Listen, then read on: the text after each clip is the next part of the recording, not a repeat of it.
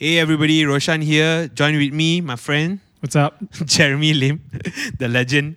Um, and this episode we talked to Terence Toh. So just a little announcement. Heads up. Heads up. The first 30 seconds, uh, the audio is a little bit blurry.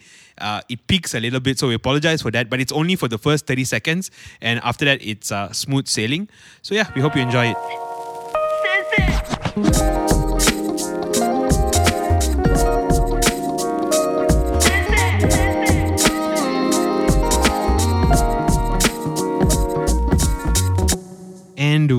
Are on. It's your boys, Roshan Gomez and Jeremy Lim, as usual.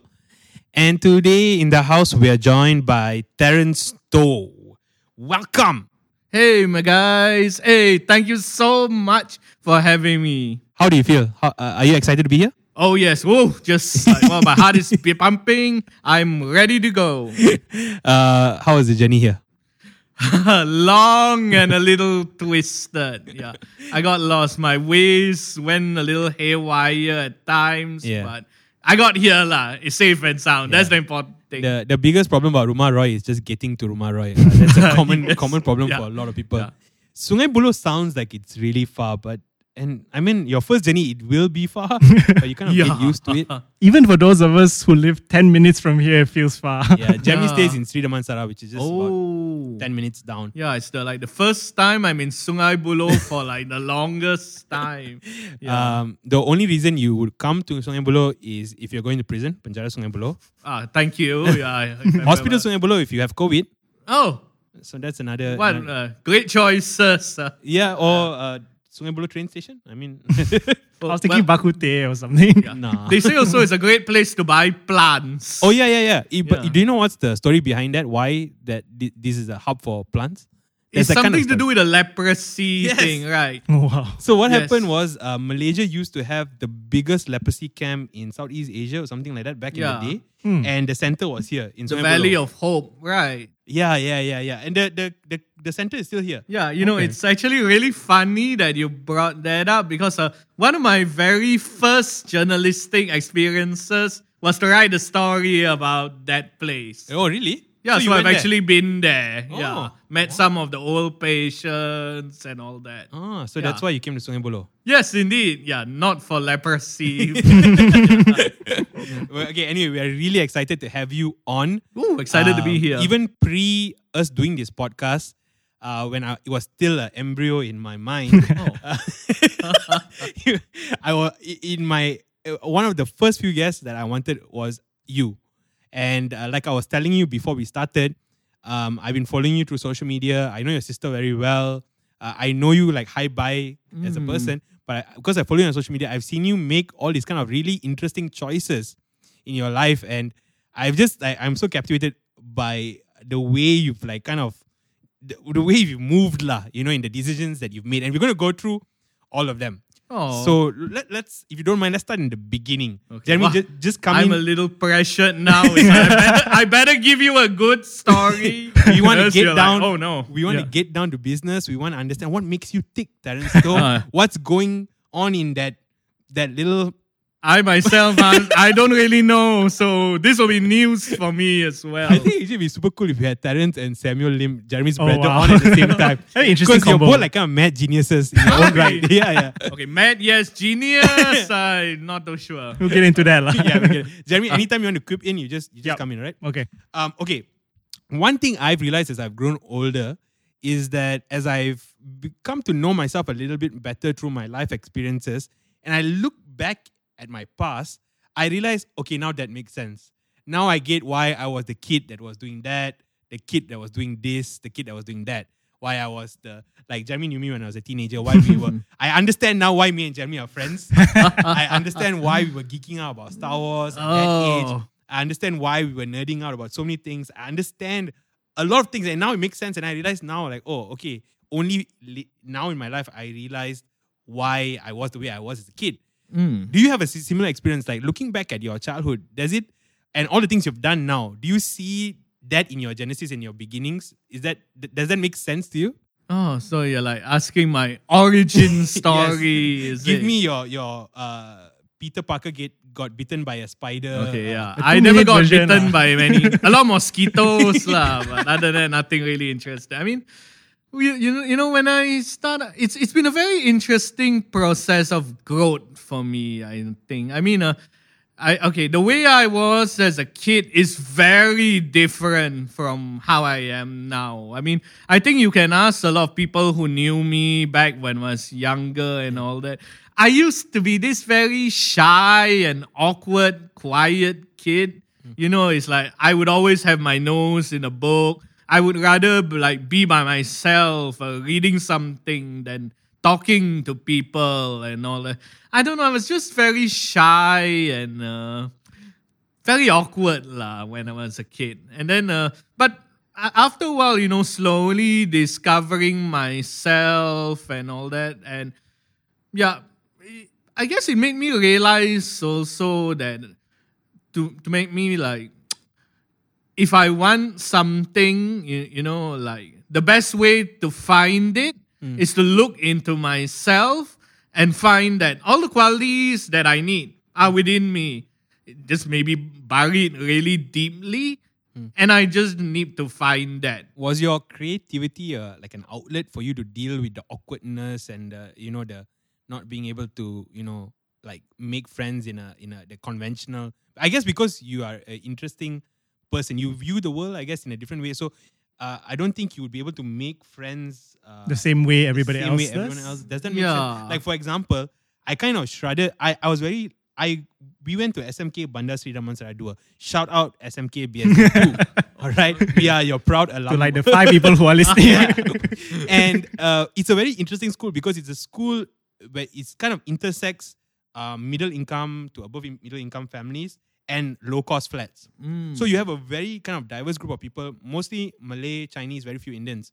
But we were very lucky because, in the sense, we were mixing with a lot of these rumpets. Our school, uh, the list just came out. We are in term, you know, they had a bad list school, Okay. and ours was hundred and four Don't on the list. or yeah. something Hey, like that's that yeah. Hey, we are quite proud of that. So Woo, so well we, done. we were mixing with all these rumpets and everything, but then at the same time we met people like us, you know, like who had very uh not the general kind of interest. lah. Weird Ah, interests. yeah. really, really weird, weird interest. And we had a few friends who were like that.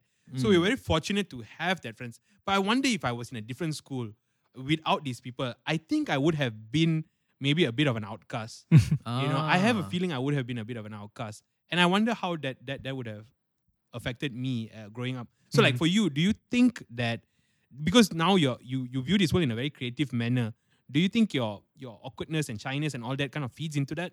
Yeah, in a sense, I think it's true. Okay, when as I mentioned, I like reading a lot as, as a kid because I think it was easier to you know engross myself in a book than meet people and like you know oh I don't know you know how they will react and all that. And I think that made me realize the value of telling stories. you know, you know, like maybe I think that's why I became a writer. It's like yeah, so, sometimes there were these stories that express exactly how I felt or how I thought. And I would read them and, and like, oh, you know, I don't feel so alone. There's hmm. someone else out there who, you know, feels this way. So I think maybe that inspired me to also like write stories like that in the hope of connecting to other people and get them to see the world in a different way. So I think yeah, maybe it was lucky. I liked reading all that, although I was shy and awkward because I wouldn't be the person I am today without all that. Were you always writing from a young age, or was it something that came later? I think um, okay, serious writing probably it was around like when I was uh, early teens, like 13, 14, that sort of thing. Before that, I just liked to read. I didn't so much like to write. But one day, I don't know, I just decided to try it out and all that. Oh my god, my early attempts are all terrible. I ripped off like Power Rangers and Goosebumps and Star Wars and all that. Power Ranger but- goosebumps. yeah, yeah. Actually, think about huh, that, that's like yeah, There's something cool. there. Yeah, yeah. It's I read back all my old stuff. And, oh my god, burn, burn all these. No one can see them. But you got to start somewhere. what what kind of uh, material were you consuming? Were you like a geekhead? Were you a fantasy dude? Were you a uh, Enid Blyton? Uh, you know, I mean, more importantly, like how much of that synced up with a lot of what we were reading, like I don't know, Harry Potter. Did you get into that? Oh Like, yes, I'm yeah. one of the biggest Harry Potter fans. Okay. That that came in like when I was in my early, I mean like early secondary lah. I think from three like that. Yeah. Hmm. Yeah. But before that, I, I think anyone in Malaysia who speaks English reads Enid Blyton. lah. So that's probably one one of them. But I think at the time, you know, I was watching shows like what was wow, what was I watching? Uh, like, like you know, all like like uh, Batman Yeah. and all that. So yeah, I was a big fantasy geek. But Yeah. at the time, the Lord of the Rings movies Yeah. hadn't come out. There was only the book. Yeah. So it was like mostly, you know, at that time I, I I didn't have the patience to read the Lord of the Rings at I- that time. I still don't have the patience. I have it upstairs. I just bought. Literally, I just bought a new set. Yeah. Um, just for display lah. because I want to know, I want to read it. Yeah, I know want to consume. mean. But because Tolkien is such a descriptive writer, Yes. Yeah. Yeah. dude, yeah. there, there are pages of like his songs. languages. and- It's like yeah. s- s- some pages are just you know you just Description all the way lah. yeah. It's like you know in the the Bible they joke you know you start off at Genesis. Once you get to Deuteronomy, you just skip all. you know, Yeah, you, you, exactly. you start the story. yeah, Once it comes to all the rules and laws and whatever, forget about it. Psalms, and so, just Yeah. skip that part. Because that was what Tolkien loved. He loved all Yeah. that stuff. Yeah. I mean, I, I later read The Lord of the Rings. Yeah. Hmm. It's really slow in the beginning, but once you get to the fellowship of the ring, I mean the council, Yeah. then it picks up. Yeah. like there's some parts in the book uh, that you don't have in the movie that's pretty cool. Like I did Yeah, read a bit. So there's that one character. What's his name? Uh, the crazy. The you, do you know that the uh, the Tom guy in the, Bombadil. Tom Bombadil. No one knows about Tom Bombadil. Yes, yes, yes. But Tom Bombadil is cool. So in Lord of the Rings, uh, what happens is um, I'm not sure which part of it it is. I think he has the ring and he's go he's just gotten the ring and they're Hmm. traveling. So he goes to this area that's forest. This guy called Tom Bom- Bombadil. He's a random dude. yeah. He's super OP. Like he's extremely powerful. Like you know, no one can touch the ring, right? Mhm. This dude will touch the ring, jump, throw it up in the air, and you know, like twist it and whatever. Was he the guy who lost the ring to Gollum? no, no. No, he wasn't. no, no, no, no, no. That this- was uh, That was somebody else. that was lah. what Isildur. Are we talking about him? No, there was a there was like a oh no no sorry I'm confusing that with the story of Gollum himself who was Yeah. like a halfling who got the ring. Smeagol and Deagol Yeah. and all that. Ah, stuff. so Okay, Tom. Bombadil is like an ancient kind of Yeah, yeah. He's like this powerful nature spirit creature. thing. Yeah. and he has a wife. a yeah. kind- Goldberry. Goldberry. Yeah. Wow. Okay. So there's just this Yeah. part where these two people, are, and they are extremely powerful. They could destroy Mm. Yeah. Sauron, all of them. Yeah. So what is he doing? Why is he just chilling around when all this? Yeah, if he got involved, the Lord of the Rings would probably just be like one chapter. So Yeah, this guy is super powerful. But in, so that's interesting parts that Tolkien has in the book that you miss out in the movie. he sings a lot also. he sings a lot. Yeah, Actually, all the characters sing a lot. So, that's true. That's true. Yeah. Okay, so you were reading. Uh, okay, you later read Lord of the Rings. So your teens, you were reading Harry Potter. What other fantasy stuff was? I'm a bit of a, a fantasy geek. Ah, Um, yes, yes. you read Eragon right back in high school. Ah, I yes, read Eragon. I liked. Yeah. Uh, I did a lot of uh, Ursula Le Guin. Oh, I love Ursula Le Guin. Yeah, yeah, I Although I haven't I- read as much. I got started on Earthsea. Ah. Uh, so I, I liked. Uh, did a lot of Ursula Le Guin. I, I I got a few. What, what what's your? I'm curious to know what your. okay, let's see. What was it? Um, Terry Pratchett. Oh, He's Terry one of my biggest influence. I love the Discworld. Yeah, and, yeah. And uh, Philip Pullman. Oh, his Philip Dark Pullman is- Materials. Yeah, yeah, I love yeah. those books as well. Yeah, great stuff. You- Terrible movie, but great stuff. Yeah. They have a. It's coming out on Netflix. I think they're doing The a TV series. Yeah, Hmm. Yeah, yeah, it's uh, I saw the first season, a few episodes. The Dark Not Materials bad. is not Netflix. I think Oh, it's, it's, it's not. yeah, it's another one it's of Amazon or Hulu or one of those. Those. Yeah, Alright. yeah, yeah. Ha- have you- James have you- McAvoy. Do you have any exposure to to it? Not really. Like I think, yeah, I read only Star Wars back in high school, Yeah, and yeah. that Ah. that was the only thing that really helped my attention. I think you would like it though because uh, Philip Pullman is basically an atheist thinker. Right. Um, yeah, yeah, yeah. Yeah, and he talks uh, a lot about uh, Free yeah, will Yeah. and you know faith and obedience and stuff. uh, a, a battle with God. And Yeah. I don't I don't give too much it's away. intense, but it's great. and it's a beautiful love story So Oh, That's the most surprising surprising yeah, part. yeah. Some parts are just wow, the feels, man. Yeah. Yeah. I kind of I think as because I read it as a teenager, so I Mm. kind of uh, I don't know. It was kind of my gateway of uh, like understanding romantic love okay. Mm. be, Wow. this, be, between these two, Lyra and that guy uh, Will. Will. Yeah, They have a beautiful, very beautiful, uh, painful. Uh, Yeah, they go through a lot, and yeah. it- you know what it is? It it really captures the the movement from childhood innocence yeah, to, to experience. Yeah. Yeah. Unlike Harry Potter.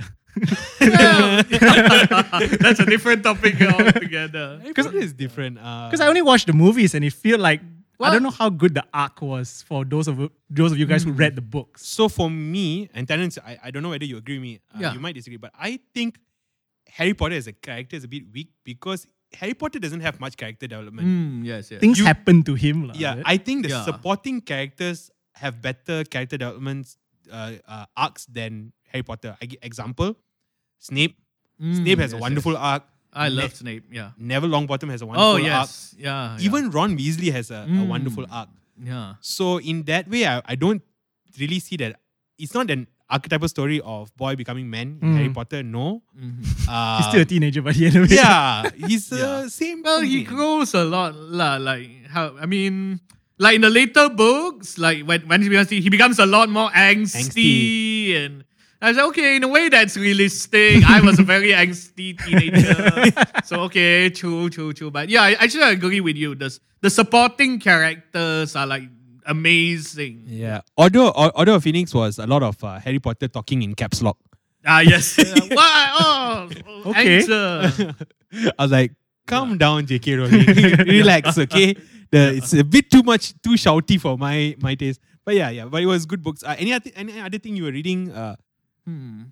Let's see. As a teenager, there was this thing called the Death Gate Cycle Okay. by Margaret Weis and Tracy Hickman. I'm not sure if you read that, No, but no. that's great. um, if you read Terry Pratchett, I assume you would be reading some Neil Gaiman as well. Oh, I love Neil Yeah, Gaiman. Neil Gaiman is He's fantastic. My top, yeah. Yeah. Although as a teen, I discovered him more in my late teens, slightly mm-hmm. after that, through the Sandman and all, which I Yeah. think is the best. One one of my influences until today Yeah. is the Sandman. I have a few volumes of Sandman oh, nice. upstairs. I literally just bought the other day. There was like a collector's edition of uh, one of my one. I really enjoy. Uh, I don't know if you read Ocean at the end of the. Oh Rain. yes. So they had a released a collector's um, kind of like edition, an illustrated edition. Nice. So when I bought that, it was a waste of money, but but I really like. I just look Gaiman at it. is never a waste of time. yeah, All So I money. like, yeah, I'm gonna I'm gonna spend spend on that. Um, yeah, Neil Neil Gaiman is is yeah, his mind is just wow. You know, I don't know how it works.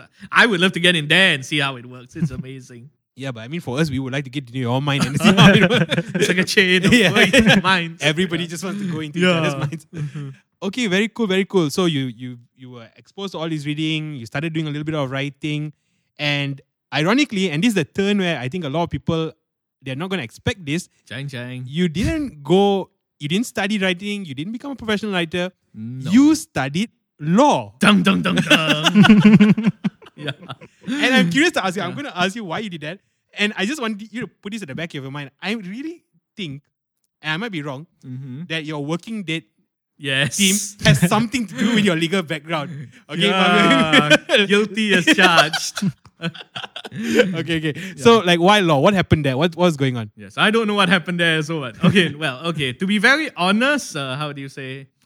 Well, actually, since I was a kid, I loved to write and all that sort of thing. But uh, I got to be in uh, honest, it was a, a bit of parental influence came into the picture. lah. Sure, sure, sure. I mean, part of me did want to be a journalist, you know, take up mass comm and all that. But my parents were like, I don't know, you know, son, you know, how do you say, um, being a reporter, you probably won't earn that much. Will it be enough? Da, da, da, da. Why don't you go into something which is maybe a bit more, you know, you make a bit more money, like being, yeah. He said, a lawyer, you know, it's like, since you like words, so, you know, you can be like, a, law- So I You was like to read. Yeah. You you read a lot at, when you do law.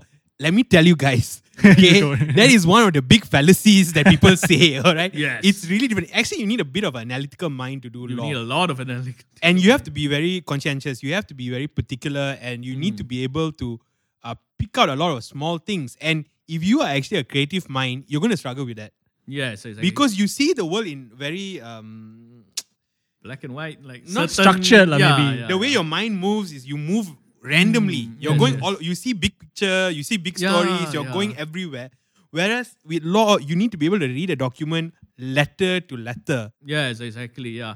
And they have this thing, you know, precedent where you usually, if it's a fact, you just follow the previous thing, what happens. Yeah. Even though you might say, hey, no, you know, this is something. No, they did this this way last Yeah, time. yeah, So yeah, you got to do it this way. So, Yeah. So I guess I don't know. I was like good guy. I said okay, fine, mom and dad. So I went into. I did go into law, and to be honest, I actually enjoyed studying law. Sure. it was pretty cool and all that. So and I thought, okay, not so bad. You know, I had watched legal dramas and spoil and spoiler. You know, legal dramas are absolutely nothing like how. Oh, Boston Legal, right? Yeah, was, no, yes, yes. Big shock. Yeah. Big shock, guys. Yeah. Whoever is going to ask me again, uh, is the legal world like suits? the answer is no. Yeah. When I started out, uh, when I was studying, I was a paralegal. Oh. And so when people ask me about suits, I would tell them like, look, the one of the beautiful Me- Meghan Markle, right? ah yes. Uh, she's very extremely attractive lady, uh, actress, uh, brilliant actress. She's the paralegal in uh, Suits. Mm. That is my position. so to, to give you reality, Meghan Markle is like, uh, you know, TV. Reality is Roshan Gomez. That's what you can expect. Don't expect Meghan Markle. Expect Ro- Roshan Gomez to be in front of you. People are disappointed, I suppose. I know. I'd rather have Roshan. Ah, Gomez. thank you, thank you. That's really nice of you. uh, okay, yeah. So you you you you enjoyed law school, uh, and you, you did you do a UL program or a transfer? Uh, yeah, it was a twinning program. So it was two years here Uh-huh. and one year in the University of Reading in the UK. So Okay. I went to the UK and all that. Okay, Yeah. so you did Reading. You came back and decided to do your CLP. Yep. Okay, so CLP is Certificate of Legal Practice. It's Mm-hmm. a professional qualification. Uh, you can study law, but it doesn't mean you can uh, get, Practice. uh, practice. To basically for you to appear before a judge, Mm. you need something like a, a a driving license, you could say lah. And so you would you need to sit for this exam. Then you go through your uh, chambering where you get like a P, uh, your P Mm. license, and then after you finish your nine months chambering, you get your full license. You can appear before the courts. And so CLP is notoriously difficult. Oh boy, yes. It is notoriously difficult. The passing rate is about 20%, yeah, sometimes some, some, some- quite low. Yeah, sometimes less than that. Mhm. And um, You mentioned that they're making it even harder now. Why? Why would you do that? so I don't know whether you know, but now what has happened is they've actually capped it at four attempts. Really? So once you're done with four, That's all. that's all. No more. Why would they do something like that? As if the pressure isn't enough. Now you have. Oh my Uh, goodness. so poor And, Lakshmini. and it is uh, one year after another, right? Yes. Yeah. Even Yeah. if you take a break, Mhm. your time runs. Seriously. Yeah, yeah. They've tightened up. So poor Lakshmini, poor Joe, poor Jacob, poor I, don't don't, know know Lisa, everybody. but you have my sympathy. Hindley, whoever you are who have studied three years degree, uh, you know, and you know, you might have failed your degree and you kept persevering. you went through it because you want to become a lawyer. You do your CLP four times, bam, your gate closed. It's you done. can go work in a bank or something like That's that. harsh, actually. I don't know. I feel that's kind of harsh. Yeah. Yeah, yeah, Yeah. yeah, yeah. Mhm. But you know, um, so yeah, it's a, it's also very difficult as an exam because even if you, as long as you fail more than one subject, Yeah. you fail everything. You have to And take everything all over again, right? the next year, basically. Mm, yes. You only can, if you fail one, you get a conditional pass. You have to resit for that in like a month or two. If you fail that, again, resit everything. so there are some tragic, the most tragic stories are people who got a conditional pass, And they failed after that. they fail that, Yeah. they resit everything, get a conditional pass again, do the conditional pass, and then they fail that. And that's four attempts, by the way. Ooh, wow. Even your conditional pass that resit is a one attempt. Yes. Wow. Yeah. Oh my goodness. So it's pretty great. So, but the cool thing about Terence is he said for CLP, there is you don't get your if I'm not mistaken, you don't get your percentages or whatever Hmm. for and even your appeal so uh, you don't get um, You don't know how much you failed by. Yeah, yeah, Yeah, They don't give exactly. you know Yeah, if it's a. UK There's no like breakdown. Or yeah, anything. UK uni they'll tell you okay this is why you failed, this is where you you messed up whatever. Appeal no. I have heard rumors allegedly, I don't know whether this is true. There are people who have challenged uh, this. Some have even sued uh, LPQB allegedly. Uh, I'm not Mm. sure. And apparently the suit failed because no locus or whatever. and then LPQB uh, bars them from doing their exams after that. That's what I heard. I'm not sure if it's true, Oh. but I've heard stories like that. Um, so, but one thing with CLP is they have uh, uh, five awards, and um, basically for every subject, uh, the top student gets an award. Mm. So the papers are criminal, civil, general paper, which consists of contract and tort, professional practice, which consists of land law, probate, bankruptcy. This bring back all memories. oh, cold sweat. Oh. oh, I haven't heard these terms in so long, and I won't be able to sleep tonight. Why do you bring these back up? we last last one is evidence. But just to say, Yeah. there's a funny story. uh, One of our CLP lecturers, Mr. Tan, used to say he came in not a story like he came to class and he was like, "Oh, you guys, I'm very sorry. Uh, today's class is gonna be a bit weird. I really don't know why. Yesterday, and this is the old chap, right? He's, yesterday I was sleeping and I had a dream I was resitting SPM, and I was so stressed out. Oh my gosh. I'm like, who are you at your 50s dreaming about resitting your SPM? Okay. Must be that traumatic. Yeah, until decades later. Yeah, yeah. exactly. So um yeah, so you have so you can be the top student for each subject. Terence won an award. You won for general paper, right? Yes, general paper. This guy was the top student for uh, general paper, the one of the toughest exams in Malaysia, if not the world. You want to contend that? Okay. you you get like a, a what five hundred ringgit or yeah, I've such like cash prize. you meet the sultan that. or something. I mean, Yeah, yeah, shake- no, no, yeah, yeah, one of the royalty. Yeah, yeah, yeah. Wow, right. Yeah, okay. was- yeah, it's a big deal. It's a big deal, yeah. So Terence, how can you say you're not a genius? You're I don't know how that happened. Yeah.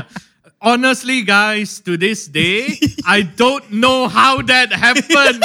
So if they put you on the stage, please explain your success. I, I'm like, hi guys, I don't know how this happened. this is going to be a little clip. Um, um, hi, CLP students. Welcome. Uh, tips by Terence Toh. And they push him onto the stage. How to become a book prize winner.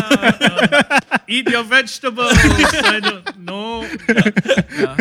Because also, to be very honest, like uh, general paper is one of my least favorite subjects. Wow. I hated general Okay. paper. I actually like criminal and evidence because Yeah. that at least is more interesting. You know, contract is all the what offer acceptance, all Yeah, that sort yeah, of thing. yeah. So I just uh, you know, just get through it. So when they announced it, I thought it was a joke at first. I was like, ah, that's a good one. You know, oh wait, it's for real. So, but I don't know. It's like, okay, lah, you want to give me the prize? Hey, thank you. Yeah, so general paper, and I don't mean this in, uh, in any disrespectful way to Terence, but general paper is usually considered one of the uh, more easier of all five. It's one of the Mm-hmm. more easier papers because it's not like with, with uh, professional practice. There's like five subjects in one. Yeah. General paper has two, but they do it in a way that you have to do uh, like you draft your statement of claim, which is more Mm. practical, so it's a little bit Mm. more easier. Whereas the rest is a lot of memory work. General paper is the most like analysis based yeah, I know. paper. Way. Yeah. Um, because and I mean this in no disrespect to Terence because when I finally got through my CLP, I failed my GP. I failed general paper. Okay. So, but I was so confident in my general paper, Hmm. I failed it. So when I went for my conditional, uh, I mean, so I got a conditional offer, uh, conditional pass. When I reset it, there was only like ten of us.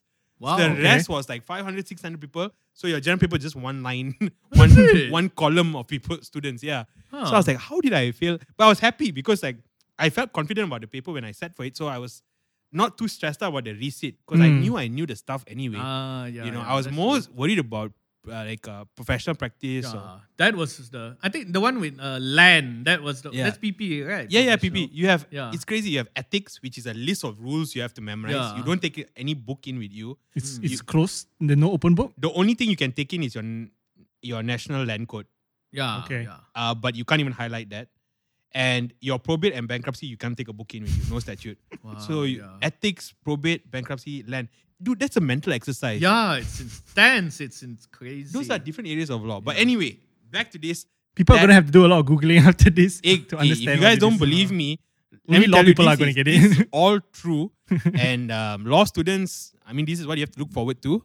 so much excitement. So, so, so you get the book prize, and what happens is you muscle immediately into uh, AG's chambers, Attorney General's chambers. Well, not immediately, lah. I didn't get the prize. And like, welcome, congratulations. Here you the go. There you off now. it's like, yeah, I went back, and then like they, they called me actually, yeah, they, and they said, hey, we are interested. Would you like to come for an interview? Da da da da da. So I went for the interview, and apparently I got in. So I yeah, I wo- I worked there for about two years in the AG chamber. Which which department were you? Well, for the first eight months, I was a deputy public prosecutor. Oh, man, That sounds really insane. Oh, yeah. wow. Yeah. Who were you taking down? What what were you like? Well, I was uh, in the you, you, magistrates. you were putting rapists in prison. Oh, please. yeah, no, man. Seriously. Yeah, not so intense. Or was it what traffic traffic fines? yeah, the extreme. It was all like, like you know, like drug users, snatch thieves. Yeah, low, low, low stuff. Lah, You're basically a superhero, dude. no, I'm not. I'm, I'm the guy. Like, if you watch the court shows, Yeah. I'm always the villain. it's always the otherwise like, oh, this guy is innocent, and the DPP is like, no, he's terrible. Lock him up. And, full uh, full blood of the law. yeah, full blood law. He must be punished. Made an example. He's that poor- penalty. He's poor. Screw that. Yeah. Justice. Yeah. Yeah. So he's like, Not "Oh, exactly no, the man." daredevil you think of. Yeah. he has no. to support six siblings and two of his parents. Screw that. Ten years in prison. Exactly. okay, okay. So, uh, so that is your first. Then after that, Yeah. you changed to. Then, uh, well, I didn't change. They transferred me to the uh, research department. okay. Yeah, so I was there for a year. Yeah, it was just a lot of research for Okay. like uh, acts and um, you know that sort of thing. Did you enjoy it? It was okay, I guess. I mean, I, I I guess I enjoyed the study of the law more than practice. So actually that that was a good job for me. But as I mentioned, you know, law was never my first choice. It was writing. Even when I was with the AG Chambers, I was freelancing for newspapers and hmm. all that. So I was like, you know, heck, you know, why don't I try doing this full time? You know, I mean, law was good. I mean, it was all right, but I didn't get the satisfaction from it that. I mean, I had like colleagues and all. They're like, yeah, you know, it was mm, like they were- Justice. every time, yeah, justice. Every time they did something, they would celebrate. And for me, it was just like, okay, that's done. Move on to the next thing. Was it because you didn't get to see your actions really have material, make any kind of material difference? You weren't there. Was it that? Was that mm. it? No, not really. It's just I think it, it was just not the thing that I wanted to do. Okay. Uh, Simply, it just wasn't your passion. Yeah, exactly. It was never really my passion. But were you ever worried when transitioning about, you know, the, I mean, for all of us, I mean, Mm. speaking for myself, I guess, I consider myself, I the way I describe myself is I think I'm a creative person, but I'm a, a, a bad creative. I'm a, a not a good creative person. Like I think I'm creative, but I'm not super talented. like Uh. you know, in that way, like I like to write, but I don't think my writing is that great. We're always good. critical of Yeah, ourselves. it's lah, very common. Yeah. Uh, but I think objective.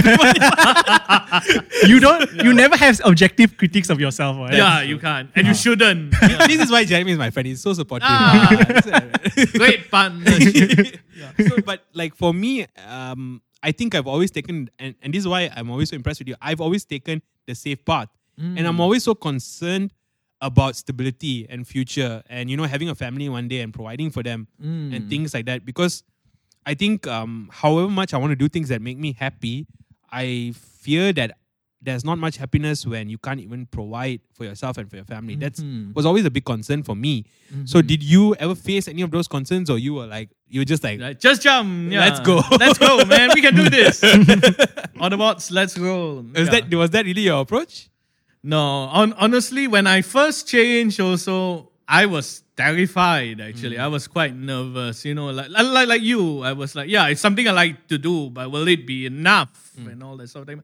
But I think it just got to a point where I, I was just really unhappy in the law, you know, in the research place. I mean, it was the, the people were okay, the job was okay. Just it was not what I wanted to do. So I knew this is really not what I want to do. So it's an option to just change to something else. Mm. So the question is, what is it? Mm. So I mean, I figured that since I was already doing this on a freelance part-time thing, why not try that out for a while? And if that doesn't work, look for something else. And I was quite lucky that uh, how do you say I I had already experience in that. I had gone through a lot of it.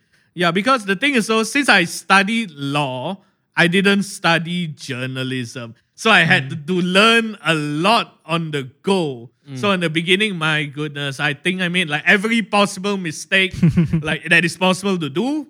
Yeah, I did it.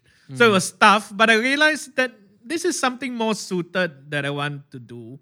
So I said, okay, let's just shrug, shrug it off, go through it, and I've been there since. So that that's basically you going and you got a job at the Star, right? yes, I did. So yeah. initially you were doing a lot of uh, um, law reporting, right? Or is that Yeah, Because I, remember you off- going. I remember yeah. you. I remember seeing you at Putrajaya a lot. Ah, yeah, yeah, Yeah, yeah. What what happened was I was freelancing for them to do features Mm. like arts, uh, stories, and all that. But when you join the star, a lot of you, Mm. no matter what your background, you go to news first. Okay. Because what news is the, I, I would say the the most like comprehensive kind of reporting. If you can do news. Mm. Everything else is okay. Mm. Yeah. So when they put in news, they were like, "Oh, you know, former law student, court reporter."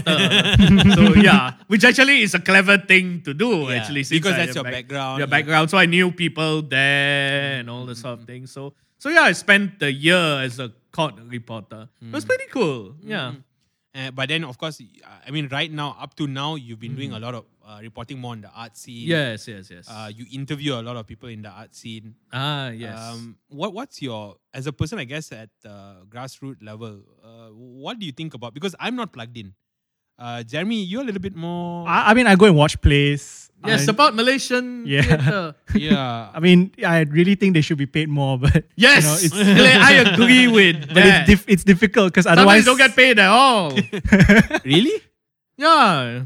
My brother was an extra I paid like a couple hundred bucks, and you know had to go Mm. for rehearsals like over and over again. Oh. The most you get is like free intense. tickets for your family. Yeah. So so I think volume is why the price needs to be low because they're trying to break into that. Mm. Yeah, and it's tough lah. I can imagine. Yeah. Wha- What's your feel uh, talking to all the artists and you know Mhm. uh, are they having a tough go of it? Uh, is there is it growing, booming? Or what what's happening? Or the trajectory of it. lah. Yeah, what's the Ah, trajectory? I since since you've joined the scene. Okay. Are you optimistic about the art scene in Malaysia? Like a lot of people say that Malaysia is has no culture.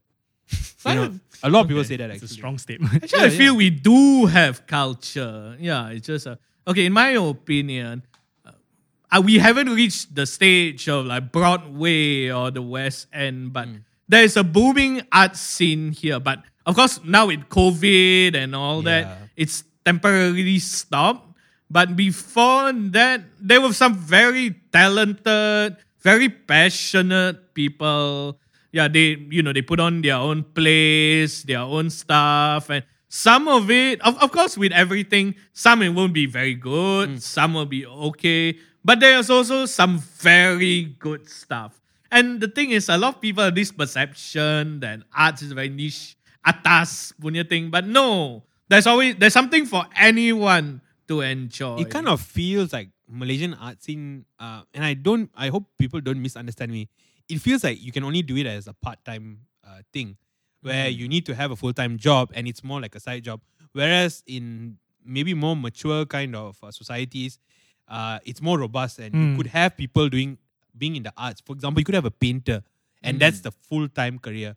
Whereas with Malaysians, you have that. It seems like I mean, I'm just looking as an outsider that you have very few people who have the resources to do uh, art projects at a full-time basis, lah. Even Yeah. for yourself, yes, yes. um, you. I mean, okay, so like, yeah, basically, you don't. You're not only a journalist, but you've also dabbled in uh, uh, uh, playwriting, uh, Mhm. right? So you've you've written. Okay, no, actually, even before that, you were publishing uh, short stories with Fixi. Mm, Yes. and this is, you've been doing it quite consistently. You have quite a few. You've done KL Noir. Yes, yes. Uh, uh, you did uh, Lost in Putrajaya. Lost in Putrajaya. Cyberpunk. Cyberpunk, Malaysia, yes, yes. Hungry in Ipoh. Oh, okay. There's this thing. Uh, let's see what else. There's this called Flash. Mhm. There's this thing. What about PJ Confidential? Oh yeah, I was the editor. For You were that. editor for PJ. Yeah, yeah. PJ yeah. Confidential was also Fixi, right? Yes, also Fixi. Okay, Yeah. cool. Yeah. So you've you've worked a lot with Fixi. You've been releasing these stories. Me, uh, I have read uh, Mad About Mary. In KL Noir White. Yeah, so Yes. that's your one of your first. Woo, thanks. one of your first ones, right? the very first one. So it all started from there. Okay, so this is and this is something as I read it, I was thinking about, and I wanted to talk to you about it because I find you again quite interesting because you seem to have uh, I don't want to say uh schizophrenia, but That's a bit Thanks, strong. guys. All my personalities. Thank you. but the thing is, you a- anybody can who's listening to this conversation can tell that you're a really cheerful, bubbly, positive sort of you. That's your you have that or you emit uh, that persona, and um even like if you follow Terence on social media, it's a lot of puns. Your your I'm sorry about those. your posts are genuinely really funny. I, I really like the things that you write on Facebook. Uh, I'm quite a snob, you know. So like, Oh. if I like Oh my. your your stuff, it means that uh, I really think. Well, I really think it's really funny, lah. Mm-hmm. So, um, but then you have you when it comes to your writings, there's this whole dark, darker element to it. I, do you think it's okay if I tell the story of Mad About Me? Yeah, yeah, go, get Go- it. can I yeah, do yeah. that? Okay. Spoiler. No, no, no, don't worry. about. Spoiler alert, but basically, it's the story of um uh uh the pro- protagonist is uh, Indian beggar Yeah, he's like a beggar. um and basically he's shown kindness by uh, a girl Mhm. right and I think she what she she says Merry Christmas right Yeah. and th- so he calls her Mary Yeah. right Yes. and so what happens is he he kind of falls in love with her he, and to to put it in context he struggles with mental health Mhm. stuff and he eventually sees her with a, her boyfriend. Uh, Mhm. she starts dating. He's like heartbroken, and so I was like, mm, okay, I, I I- see this going as this girl is gonna find out that this this guy who's a beggar always loved her and probably will you know kind of Oh. like realize it, go to him and realize you know it's beautiful love story kind of thing. Some happy ending. So lah. happy ending. I was like, mm, okay, okay, okay, Yeah. interesting, son, but a bit, you know, like okay, you know. Mm. And then it goes to suddenly she, he's at, at night. He sees her walking with the boyfriend. They get into a fight, and he kills uh, Mary. Ah, yeah. And he the the beggar is struggling to process this. Uh, he has a friend that he talks to the friend about. Uh, he talks to his friend who's also a beggar, right? Yes, Uh, yes. About the the incident, and she Mm. tells him shows a newspaper article that Mary had died. You know, and then he's the only one that knows that this guy killed her. So he waits at the train station where he knows this dude always uh, passes by. He comes, he follows the guy to his um, house. or- Yeah. He breaks the window, goes in, murders the dude, and then is kind of reunited in a way with the ghost of Mary. Cheerful, happy. A nice happy ending. So I mean, you're I'm- forgetting about the body on the ground. lah. so I'm like, this like really stands in contradiction to the personality of A contrast. lah. there's a, there's a stark contrast, right? Well, And I'm like, again, where does this come from? yeah, see, see, there's this like dark, tortured guy inside me, struggling to be heard. Is- All the puns like cry for help. is Yeah. this like uh Terence is at the front, a happy-go-lucky cheerful dude, but in the you don't want to see the clown when he starts crying. The tears of a clown is the most tragic tears. goes around killing people at night? Yeah, yeah. No, but I'm, so- I'm just so like uh, captivated. Like, uh, how do you like? Where does that come from? Is is it? Have you always been interested in uh, dark humor, in um, gritty things? Um, what what is the pull there? Yeah. To be honest, yes. I love dark humor, gritty stuff. And it's true. I do come across as a very cheerful person, but deep down, I love dark stuff. I love horror movies. I like the darker, the better. You know, you know, it's like, yeah, I, I like all this gritty stuff. I mean, I, okay, as to why the story turned out that way, I mean, because I was writing for Fixi. Yeah. Fixi is a pulp, pulp fiction. Yes. So they want action. They don't want love story. if I was writing for another publisher, maybe it would have been a nice love story. No, but, but, if I, but, but even with like Walking Dead, for example, Yeah, the yeah. premise is dark.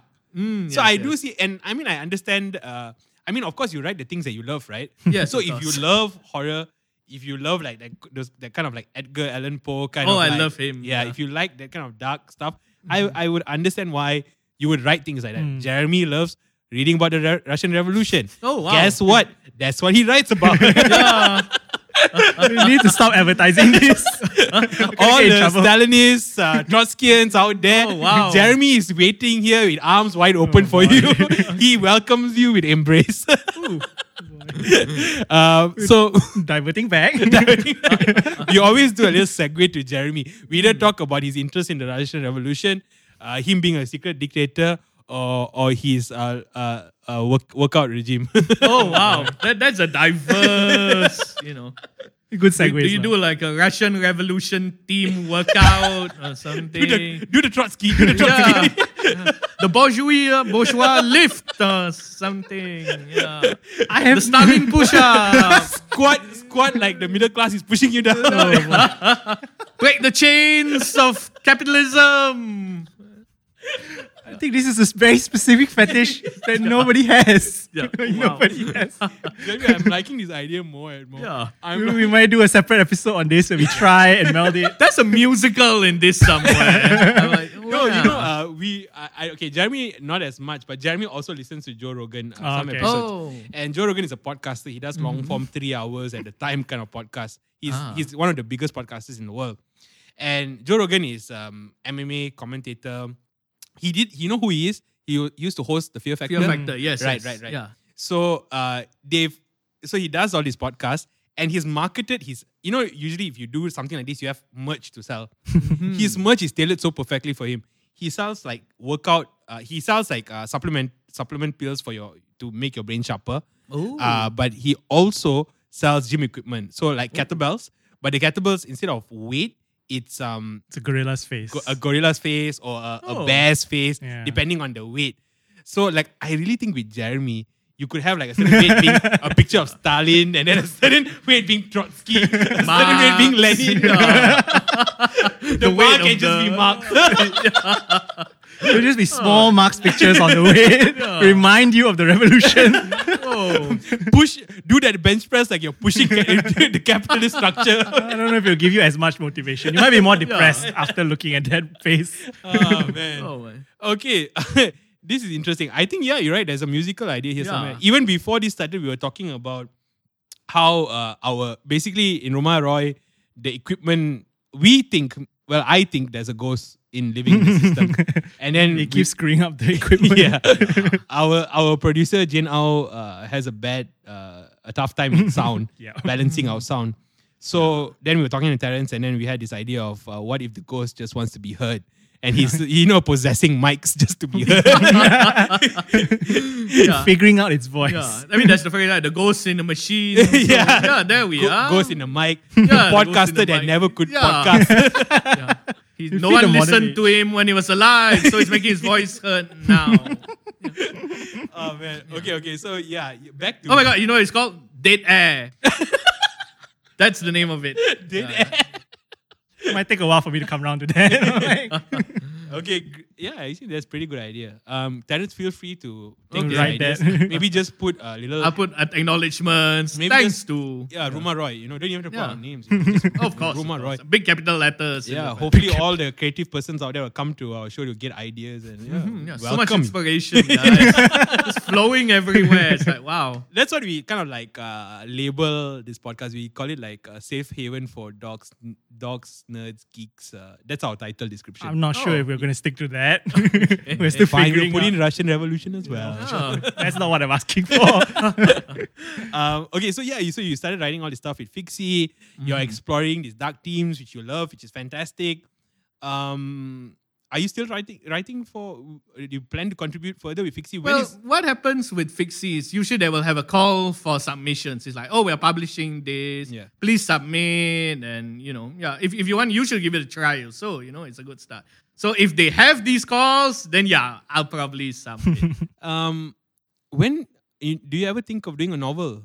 oh, yes. That is the dream of every writer, I think. Yeah. But novels are tough. They take a long time to write. I actually am writing something. Oh, great. Yeah, yeah. I've been writing it for a while. So this year, I hope to finish it at last. Yeah. Or you could you, you could always do like a Neil Gaiman approach because Neil Gaiman started out with comics because he always felt intimidated by novels. Fun Ah, fact. yeah, yeah. Fun fact. Yeah. Yeah. But you have to learn to. He'd Yeah, have to get someone to thing is, uh, illustrate, lah, right? I can't draw at all Yeah, to save my life. So yeah. It'll be stick figures. Yeah, maybe a simple thing. I just cut from the paper and stick pictures. it's a collage. Yeah, collage comics, the new medium. New medium. Yeah, yeah. Oh, exclusive to Malaysia where you can export to the world. Collage comics. oh boy. I just take camera, I just photograph everybody. like, yeah, maybe, ah, maybe. okay, cool. So, and, and the crazy thing, Jeremy, about Terence is he's working as a journalist. He's doing his contributions to Fixi. Hmm. He just mentioned he's doing uh, um, writing a novel. The same time, this dude, I don't know what are you taking like steroids, testosterone? Are Lot of you- Is coffee? it the Holy Spirit? What is it? Amen, hallelujah. what is giving you this power for you? And he's writing um, uh, uh, Place. plays. Yeah. Not one, he's written two. Where are you finding the time to do all To be this? honest, I'm not sure myself. I'm looking. If you know where, please let me know. I don't know. It's just um. I guess for me, it's just there's this little desire inside me to create. I just love creating stuff. It's not a chore for you, like you genuinely enjoy Oh, it. so actually, yeah. The difficulty for me is starting. Yeah. because I'm like, oh, must I start? There's so much work. But once I start, it's very hard to stop. what's your stamina like? If you start writing, how long do you Oh, go you're for? asking my stamina. As in, Wow. like- Are we talking? Going No, into no, this? no. We're not going to talk anything about your girlfriend. No, no, no. We're keeping it clean, Terence. Let's keep it Wow, clean I didn't for know the we people. go into this direction. Those are stamina. Like once you start writing, um, uh, how long do you write for? Uh, well, actually, I guess sometimes it, it, it, it- there's a lot of factors. I mean, there's you know, if I'm inspired, then then sometimes you know I can write for hours and not even realize it's past. But sometimes it's just nice. Uh, nothing's coming. da, That'll be like sometimes just like one sentence. Then that's done. Yeah. Do do do you? I mean, Jeremy writes as well, Oh. but you write more Oh, academic, what do you write? Yeah. academic stuff. Uh, Uh, I recently wrote. I mean, I I write mainly about political theory. It's Russian Revolution stuff. a bit. The- Nice. The, most recent one was a Russian anarchist. yeah. Ooh. Um, but yeah, I think the process would be Terence different. could write a play about him. Should I explain? My friend did offer though. What? to, to, to turn my lecture on the Russian Revolution into a perf- uh, a perf- performance piece. performance lecture. Yeah, they, they do that. They can Yeah. turn lectures into performance things. Yeah. I think that would help people consume that content a lot easier. I think Yeah, yeah. People don't really. Uh, I think yeah, articles and it's a bit too Yeah. heavy for. It's easier to relate lah if it's Mm. a play or movie or something. And we are really uh, visual people, Yeah. and uh, stories are really important as well. I mean, what's course. good with performance lectures is that you know there is audience participation, so that that that ups the level. and 'Cause- so you as the author would do some sort of dance. Uh, no, Please, yes. So all that workout is building up the this, man. Yeah, do the. I haven't found Chomsky. intersection yet, so we're I, I imagine like you at the center of stage, everything is blacked out, just one single Yeah, white I'm just light at you. We're doing This is push-ups. my art. Yeah. I'm narrating while doing push-ups. so deep. Yeah. Just one hour of you doing uh, kettlebell workouts dedicated to Stalin. and I'll be huffing and puffing the Russian Revolution. It'll go on forever. Dude, that would be such a cool, you know, like how people do those like uh, flash mobs, but you just take a stand, you go to KL City Center and you just do, start doing push-ups randomly. It's a one person flash mob. this is yeah. my protest against the the class. This is my battle against class. No uh, one's going to Class understand struggle, it. yeah. No one will understand it. I guarantee you. Just in the center of one utama, one floor, you just start doing Yeah. push-ups. the home of capitalism, all that. Yeah, will be like, defeated wow. by my push-ups. But I'm sure there will be one or two fellas who will join you. but- Uh, Unless I orchestrate it, I don't think it's happening. Oh. so like for you writing, what about you? Do you have how do you find the time? Uh, usually when people give you a deadline, you get it done. With no Ah. deadline, nothing gets done. I have like 10 drafts of 10 different things that Yeah. will never finish. So deadlines are pretty big. lah. But I think the creative process is probably different. Like Terence can probably talk about this because mine's not very like inspirational. I sit on political like theory ideas Yeah. and then suddenly You- out of nowhere you will find the link between some ideas Yeah. to make you a paper. swim in the writings of all these political theories. You ruminate like Ah. a turkey, and you roast the idea. You're making it sound more pleasant than it is. It sounds delicious. you bring out the turkey and Hey, all that. Mm. Marxism can be delicious. Yum, Who yum. It couldn't. By the time it comes out of the oven, it's dry. you know, it's super academic. it doesn't think have any sauce. I think we just deconstructed the problem with uh, academicians. Mm-hmm. If to we- some extent, maybe the context yeah. of cooking, which Yeah. is fantastic. Accessibility. Everybody relates to that. So But once you start writing, do you have like some uh, sort of like stamina when it comes to writing? Uh, it's. A, I think it is a different process because you do like for every hour worth of writing you could possibly do, you'd have to do ten hours worth of reading. So it's very different. It would be a very different process from stories because stories, I think, yeah, I can. I mean, uh, I could never write stories like back even back in high school. Whenever like SPM had like the one word sort of essays that you could write, Yeah. you, I would just write factual essays. Everybody else would turn it into a story. Like Yeah. the word was faith, I think, and uh, our classmates all turned those into stories. Mm. I was the only one who wrote a factual essay about faith. Faith. Wow. Yeah. Faith as in F A I T H. Yeah. So I wrote about religion, Wow. the whole thing. Faith is a social construct made to navigate the. I was Christian back then, so I think it'll look Okay. different. look a little different. I see, I see. Okay. Um, for you though, so I think what Jeremy is trying to say that maybe with academic writing, it's a bit external. Hmm. Um, taking information and process, uh, reconstruct, and you know export it in a way. But whereas with um, creative writing, and this is my experience with writing, I would not consider myself a writer, but I do dabble as a hobby. Everyone's a writer in there. I mean, Yeah. they should give it a shot, lah. Yeah, it could be yeah. fun Yeah. for some people, Uh-huh. right? And I, I think with like Terence, I I as a young kid, I always uh, had uh, worlds in my head. You know, I liked uh, maybe again. You'd combine Star Wars with something else, lah, right? yeah, yeah, That's yeah. how we all start yeah, yeah. we rip off It's stuff. a riff of something else, and uh, I always had these stories, and I enjoy just like sometimes if you see me, I, I mean, especially in the past, but even now, if you just see me sitting down looking out, I'll be thinking about that story and just kind of playing. It's fun to play with the characters, and sometimes you get like a word or phrase that comes in your head out of nowhere, and sometimes I'm I wonder how I feel like almost it's like a innate. Uh, I always like like to think it's like a innate, like I'm listening to a different world, and I just get a a, a, catch of that different world, and then I express it. You know, I almost feel like that's the meaning of a prophet to hear something from Mm-hmm. a different world, and you kind of just write it down in the way you you best can. Mm-hmm. Do you think your writing is uh, based on experience? Do you think it's sometimes? Do you think you can't even explain how you come up with things? Um, a bit of your process, lah. right? yeah, a bit of your process. I mean, okay, like um, I'm, I'm always reminded of this like this experience. Uh, apparently, yeah, one of your favorite writers, Ursula Le Guin. Mm. Yeah, yeah. They asked her once. I, if, okay, I, I can't remember how a story exactly went, but it's something like they asked her about, oh, how did you create this fantastic world? Yeah. And she said, oh, um, I didn't create it.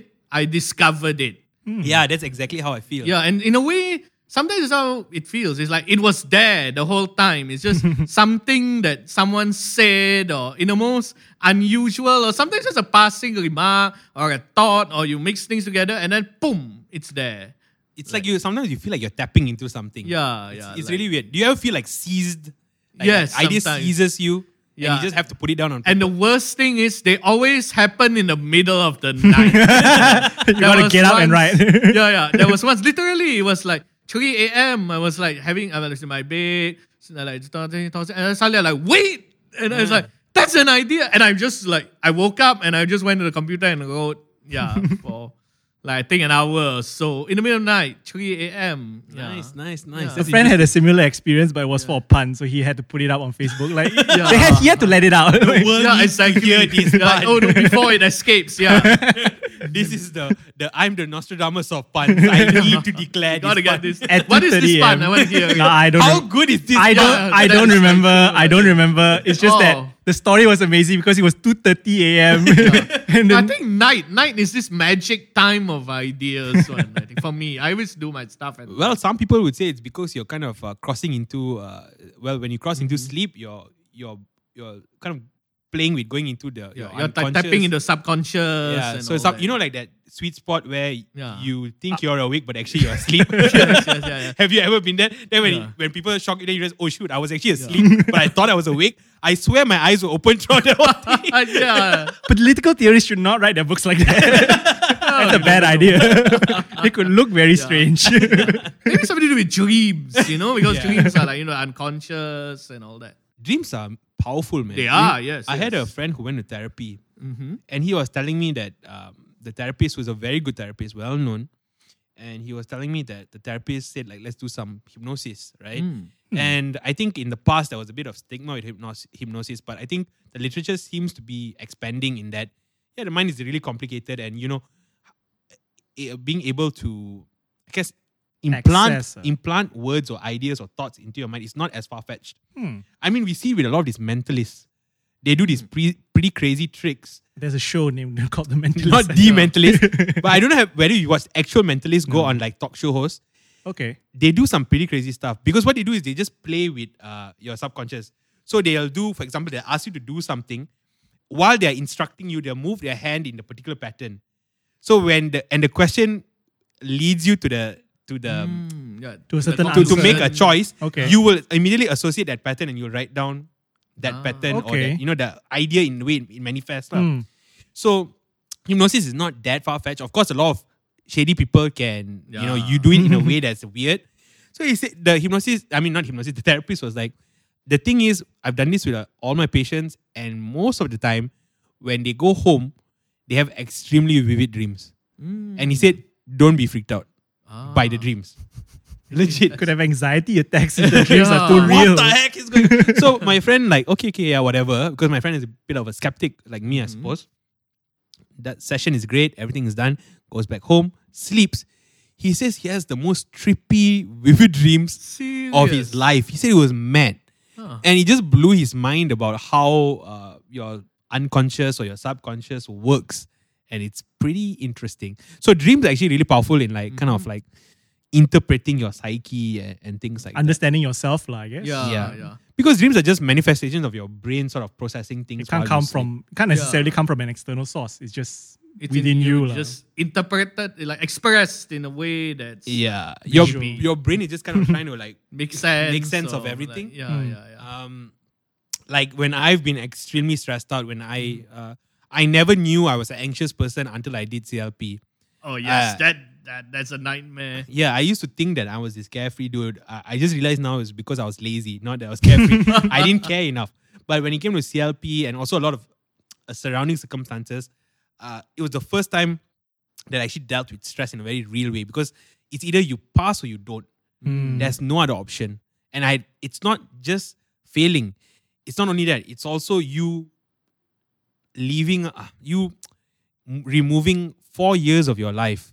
3 years for your degree, Mm. uh, one year for your one to two years for your A levels. You know, it's Yeah. a big chunk of your twenties gone. And so dealing with that for the first time, I I realized that I'm not a you know, uh, people who struggle with depression, they are on one side. People, so these are people who um, things are too intense, they can't process. They just rather stay in bed and not deal with it. Um, the other spectrum are people who are over anx- who are anxious. These are people who, before the problem can become a problem, they're trying to solve it. Mm. They are both rooted in fear.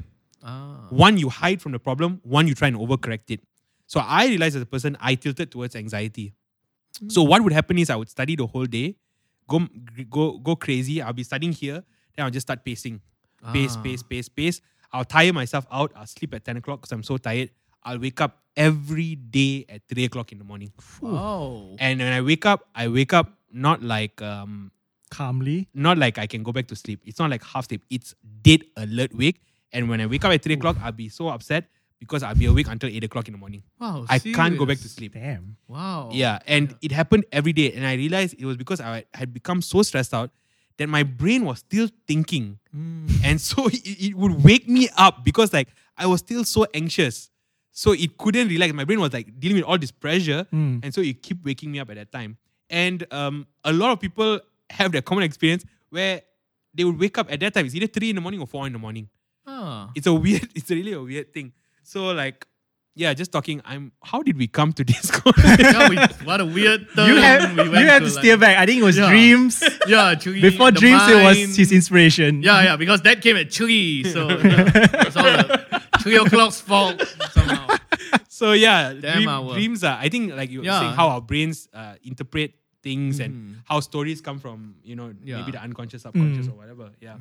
So like okay, with, like we were saying, you finding you're finding the time to write these plays, Mm-hmm. and even with your plays, right? You did two. You've written two. they really are. The color, the tone is so different.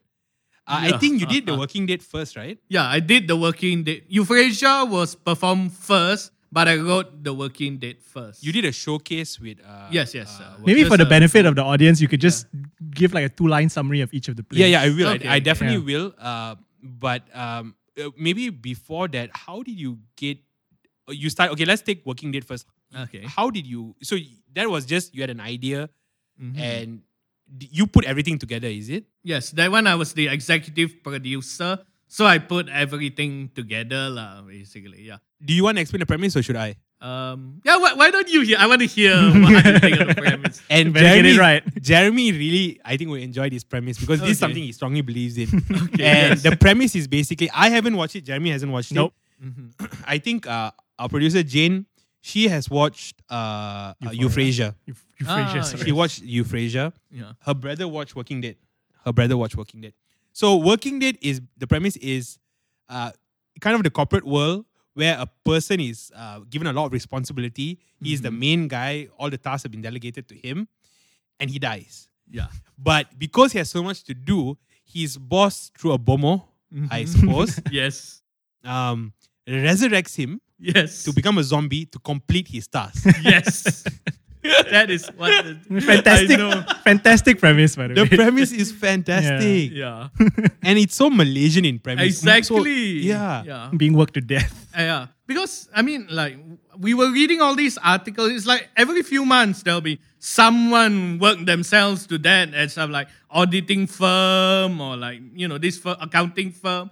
So we were like, wow, this is really a problem. You know, maybe we should do something about that. But yeah, actually, there's a funny story. How the idea came to me hmm. was I was talking to a friend. She is a lawyer, and then like she was working this really big case, and the boss was like this really like yeah driving her like really like See, I knew, yeah, I knew Yeah, that yeah. this had to come from the yes legal world. exactly. Okay, sorry, continue, continue, continue. so this friend, friend at one point she fell sick, and so she called the boss and like, oh boss, I'm sorry, I can't finish this. Can I take an MC? And the boss was furious. The boss was like, you know, I what you want to take an MC now? He said, I don't care. Even if you were to die now, I will find a way to bring you back just so you can finish.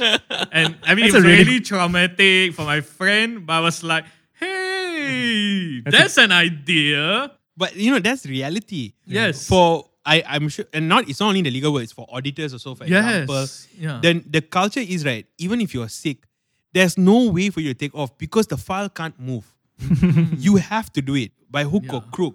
Yes, And so you have all these people pushing you, and your boss is like, you know what they'll normally say like they'll just say like, look, tough luck. You know, it's the nature of the work. Mm-hmm. We have to do the same thing. You have to do the same thing. You know, so it's like it's a very good premise. Yeah. So I mean, and then we, we used it because there, there are a lot of like irrational, silly things that people do. Like for example, some companies, the employees, they don't leave work until the boss leaves. Oh, which yeah. I feel like why? You know, like that doesn't make any sense, but it's the culture there. Yeah, it's Yeah. a it's a very silly culture. Even Yeah. I mean, I think it starts actually in um school where college Mm. especially you have that always there's that one kid Yes, that one damn come. kid. Ah, yeah, no need study so hard. Wow, you study so hard, ah, bro. Wow, this top student lah. You ah, cakap lah. that was me though. no, I don't think so. Get him. I don't think so because then this person, you were uh, pretty chill about your studying. No, this one person will be like, hey, bro, oh, wow, you studying so hard. ah, Da, da, da, da, da. Oh, no, lah, I'm not studying. I just chill. lah. Then you'll see him burning the, Yeah, yeah. you know, burning the freaking midnight oil, until all like, you know, 6, 7 in the morning. Mm-hmm. And then suddenly, bam, you know, Oh. yeah. He's got straight A's. He's got straight A's. Like, no, lah, bro, not, no, no, no. Oh, how did this happen? No, no, no. Yeah. well, you know, and and it, then he goes to work lah. Basically, like you know, If you if you um, go back early, people tend to like, wow, wow, no work, ah, bro. yeah. Okay, I don't think I have yeah. that. Like what? Yeah. It's kiasu. yeah. Yeah. Or sometimes you go back, oh, he must not not enough work. Not enough So give him some more. And it goes back to that thing of like, it's really um, weird and it's actually counterproductive. Exactly. Because, like you said, when you set a shorter uh, time frame, I was just reading about it. It's something called, I think, uh, Parkinson's, uh, not the not the you know the Yeah, yeah. sickness, but Parkinson's uh, uh, thinking or whatever. It's basically the idea that if you have a assignment to finish, you have work to do, Mm-hmm. and you assign yourself a shorter period of time, you adapt and become more efficient in Mm, finishing the work. The idea is if you have uh, a job to do and you're given 10 hours, you will space out your effort Mhm, to get it done in 10 hours. Whereas if you do it in five hours, you will adapt to finish it in five hours. So when you tell, in- tell people like, oh, you don't have enough work, you know, so you give you more work, i- hmm. and you encourage this culture of expanding hours, Exactly. you actually kind of a lot of times reduce productivity. Yeah, because people have to take hmm. more breaks also just to deal with 10 hours straight of work. It's silly, hmm. and then you know you don't have um, you know your work time for other things and all that. and people burn out. So, so in the legal uh, field, the turnover rate is so high. It is, yeah. It's extremely high. Okay, very interesting. Now, but then we contrast this with Euphrasia. yes, you Euphrasia in tone is completely different. Okay. This is really like Superman and Batman. Like it's completely different tone. It's not just Superman and Batman. It's like I don't know, Superman and Shakespeare. Or something. It's that far apart. Okay. It's not even Yeah, the yeah. same platform. It's completely different worlds. lah. yeah, yeah, yeah. Um, how did you come about Euphrasia? How, how did this happen? Because I don't think this. I I'm pretty sure this is not something I need to write this. Yeah. Yeah. yeah. Okay, so for Euphrasia, for those who are who don't know, is basically it's based on a real person. Her name was uh, Mary Euphrasia. She was this French nun who lived in like the 14, 15, I can't remember exactly time right now. Yeah, so she set up up this order. Yeah, called yeah, this order. Who is what the good good shepherd? Yeah, the order, the Good Shepherd. Good Shepherd Okay. sisters. Yeah, I the Good think. Shepherd. It's a. Catholic thing, eh? Yeah, it's a Catholic. Yeah, if you're a nun or priest, it's it's Catholic lah. Okay. Yeah. Yeah, yeah. General rule, rule of thumb. yeah. Mm, yeah. So yeah, so it's basically the story of her life, lah, you know, and how the mission continues today. They are they, they are very against like human trafficking and Mm. exploitation. She's a saint now, so Saint Mary of Yeah. So basically, the order is in Malaysia. So like Yeah. for Malaysian Catholics, uh, when you become a priest or a sister uh, or brother, there are different. You call them vocations, callings lah. Mm-hmm. And in the priesthood and with uh, nuns, sisters, uh, they can join a different order that kind of mirrors their what they feel is their calling. Mm. So in Malaysia, there are quite a few. Uh, so for example, if you feel like your calling is to um, uh, stand aside, stand along with the poor, so you become a Franciscan. Mm. So they take an extra vow of poverty. They don't hold a bank account or whatever. They don't. They can't put anything to their name, and everything goes to the community. Uh, or you could be a Jesuit. So Jesuits, for example, you need to have uh, a college degree. Uh, So they are considered like the intellectuals. They are Hmm. called to to debate and to rationalize, and you know. So for example, Pope Francis, a Jesuit, uh, he was a he did his masters in chemistry, I think. Wow. Okay. Yeah, yeah, yeah. Um, so different, different. Redemptorists are preachers. They all have their own calling. So Good Shepherd is uh, uh, one of these orders where they have a particular mission, Mm. uh, pat- a particular calling, and they have a vibrant community in, in yeah, Malaysia. they do. They do a lot of good work. Mm, mm, mm. So yeah, uh, it's not really something I would have written by myself. It's basically like Yeah. you could imagine it like Edgar Allan Poe writing Teletubbies. Little Women. Okay. like right. yeah, yeah, yeah. So yeah. So what happened was it's the anniversary of this this um, Good Shepherd sisters and Mary Euphrasia. So what happened is the Malaysian Good Shepherd sisters they wanted a musical to commemorate this. So they went to the actors studio and they met the the what's the, the the producer there, uh, Farida, Dato, Dato Doctor Faridah Merican. Merican. Yeah, Yes, she yes. her family. Uh, they do a. I mean, the Merican family is quite a, Yeah, a well-known very family. in- established, yeah, yeah. Mm. Yeah, so they decide to work together to bring a musical about this founder to life. Hmm. So they obviously, well, we need somebody to write this. Hmm. So for they thought of me and the, this other guy, Yu Hua Chia. Hmm. Yeah. So at first I was a bit surprised because I'm I, I my stuff is usually comedic, a little dark. So when he, when he comes like, we want you to write a musical Mm. about a Catholic nun. I was like, what? I was at first like, do you have the right person? But because like she had seen some of my stuff, I'd written like 10 minute musical, shorter. And so to this day, I really thank her So for Dato having faith in Faridah, me. Yeah, uh, Dato is, is the one who engaged you lah. yes, yes. Did she know you, you were Catholic?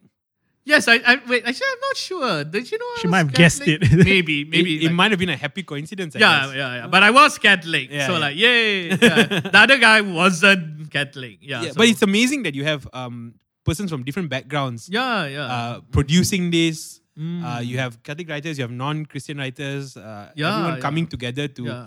to uh, kind of um, Bring this to life, lah. pay homage to someone who, even though is Christian, but it's not about the faith as I mean, not a- about her religion is not really her identity, but you're Yeah. talking about a good person who is doing good things. Yeah. There's a very mature kind of understanding of. Uh, Yeah, and I'm I'm glad you know the good shepherd sister. They wanted that road. They Mm. said you know focus more on all the good work she did. I mean you know religion is inescapable Mm. Yeah. because she was a nun. Yeah. but that is not. It, it wasn't like one of those like church you know musical. It was like for the aim at the general public. It was not So meant to be preachy, lah, right? Yeah, not meant to be preachy. So no matter who you are, even if you're not Christian, Yeah. you would still enjoy it. yeah, yeah, Yeah, yeah, yeah, yeah. That's beautiful, man. Yeah, it was. It was. And uh, How did you find that experience in writing Yeah, it? it was really interesting because okay, f- okay. First thing, usually I write stuff. I would make it up everything. Yeah. You know, like The working Dead is not based on real people. Whereas I hope this not. One, I hope not. but in a way, based on real people, but no one actually really came back for the date. lah. good to know. Good to know.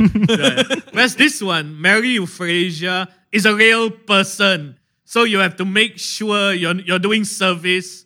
You, you know, don't do anything that makes her look in a bad light or mm. inaccurate or, you know, captures her badly, which means a lot of research.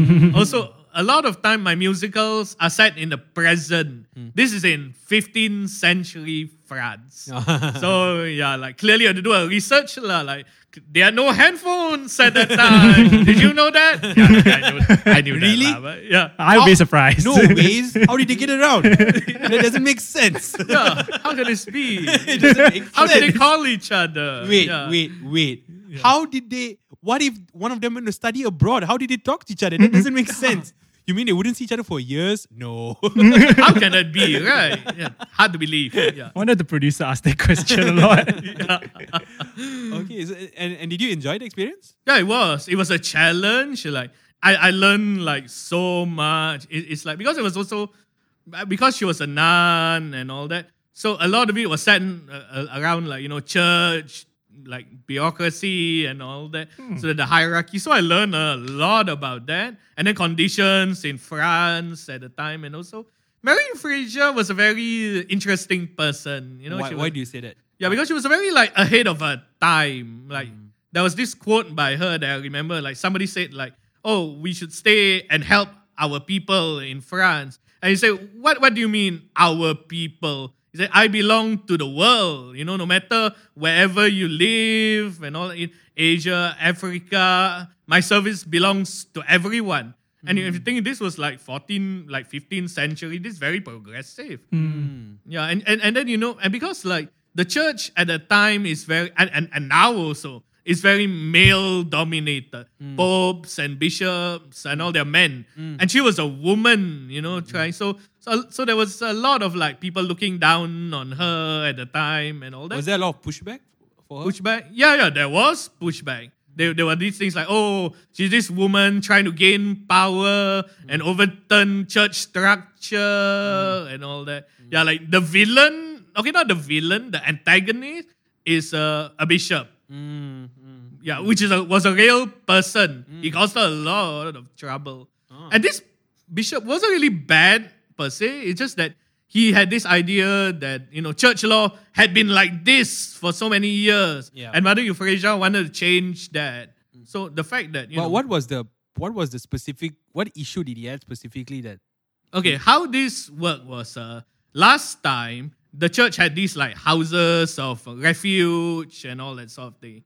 So let's say there would be one in let's say Paris, one in Toulouse, one in Nice, all over the place. Mm. But all of them are independent. They all work by themselves. Mm. Mother Euphrasia said, why don't we like all of them join together and work together under like one HQ and they can all go together one side, mm. which is a good idea. But the church law was that no, they're all independent. Mm. And to change that is like, you know, a lot of work and all that.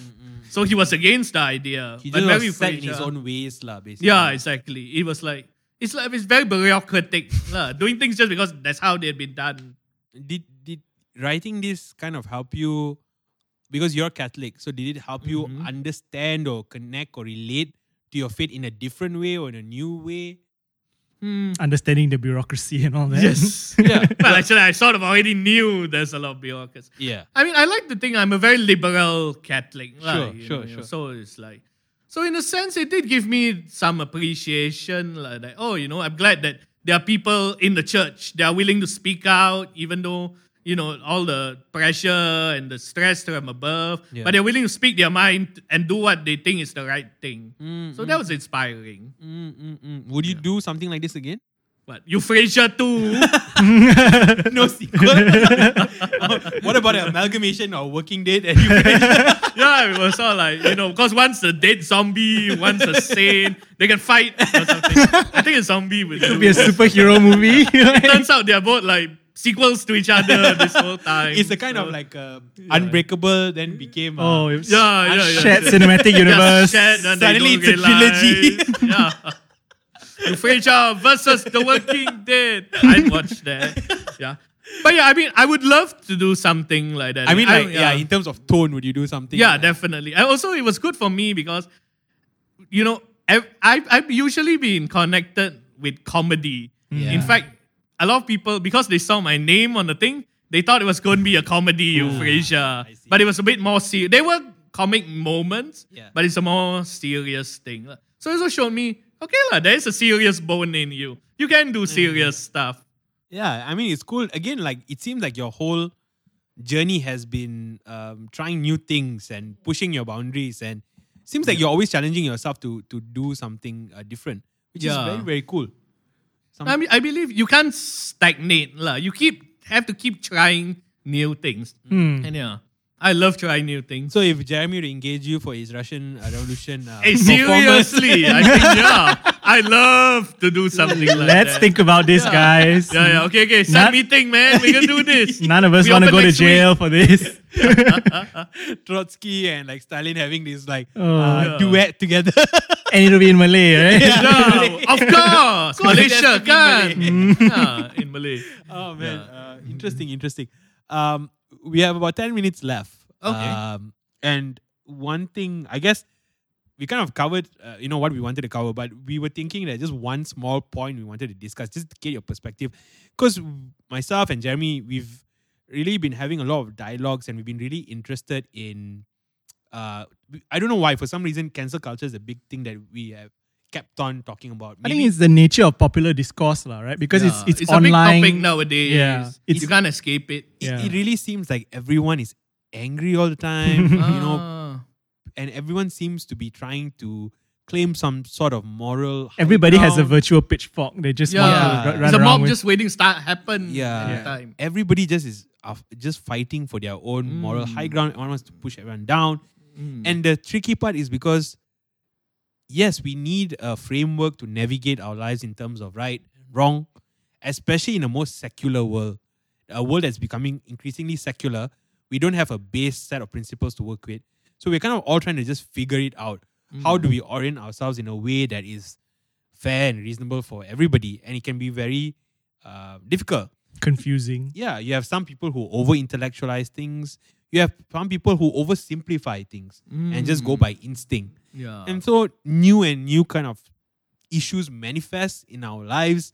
That's pretty crazy. Like for example, uh, you have people uh, saying that we should boycott Friends Mm. uh, because of the type of humor. Like it's very. Some people say uh, Ross is uh, trans, uh, no, problematic. Yeah, transphobic and all that. Yeah. you know, um, some people say there was not enough of black representation, so we Yeah. should boycott it. Uh, and it goes all the way to, for example, um, you know, people saying that uh, we shouldn't listen to Michael Jackson because he was a pedophile. Mm. uh, or R. Kelly, for example. Again, I'm not taking a position on any of these things, Mm-hmm. but I'm curious and and I don't have a position. Like Michael Jackson, for example, Yeah. I like his music. yes. It's good music. Mhm. Do I like him being a pedophile? No. Mm-hmm. Uh, is he a pedophile? Most probably. Mm. Um, should I stop listening to his music? I don't know. And I hope it doesn't make me a bad person because I don't know.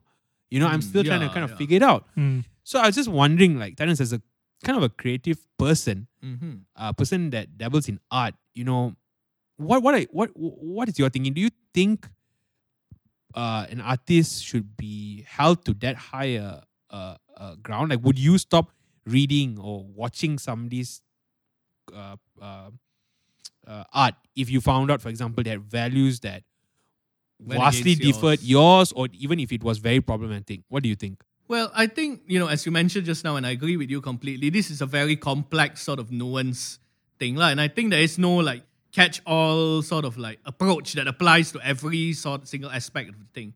But for me, okay, if let's say there was an artist that uh, how do you that let's say had values that went against, I guess it's back to the argument: Can you separate an artist from his work? basically? I think that if I think it is very possible to enjoy the work of an artist and not necessarily appreciate the artist himself. You know, maybe an artist may have you know like uh, how do you say like I I, I think an example is uh you know you know Bill Cosby. Yeah. You know, recently, Yeah. oh, all the stuff that came out of him. So, as an individual, as an actor, yeah, I, I, I, think really he, yeah, it- it's a, quite abhorrent all the stuff he does. But, Sure. but watching, you know, like the old the Cosby Show, because that's a different character. It's Yeah. different from the actor. So I feel maybe I can still enjoy it. Yeah. It's only if, for example, aspects of the thing that was about creep into his work. Like if his work had been, if the show had been about, you know, like drugging women and all that sort of thing. No, then, so yeah, for for example, with Michael Jackson, yeah. uh, um, pedophile, none of his songs are about pedophilia. Mm-hmm. Yeah, if they were about pedophilia, then yes, I think Yeah. we, we can. But Whereas with R. Kelly, for example, uh, all the sexual allegations and everything, and his music is very sexual in nature. Mm. So that that would be maybe one way we can like distinguish lah, like what the subject matter is. Because once we start, I guess, uh, just canceling people because of, and especially when people in the past, it can be very problematic. Mm. yeah. because it's very easy to project our own biases uh, to people of the past. Yeah, Jeremy, I don't know whether you agree with me, but like I do think we have to understand.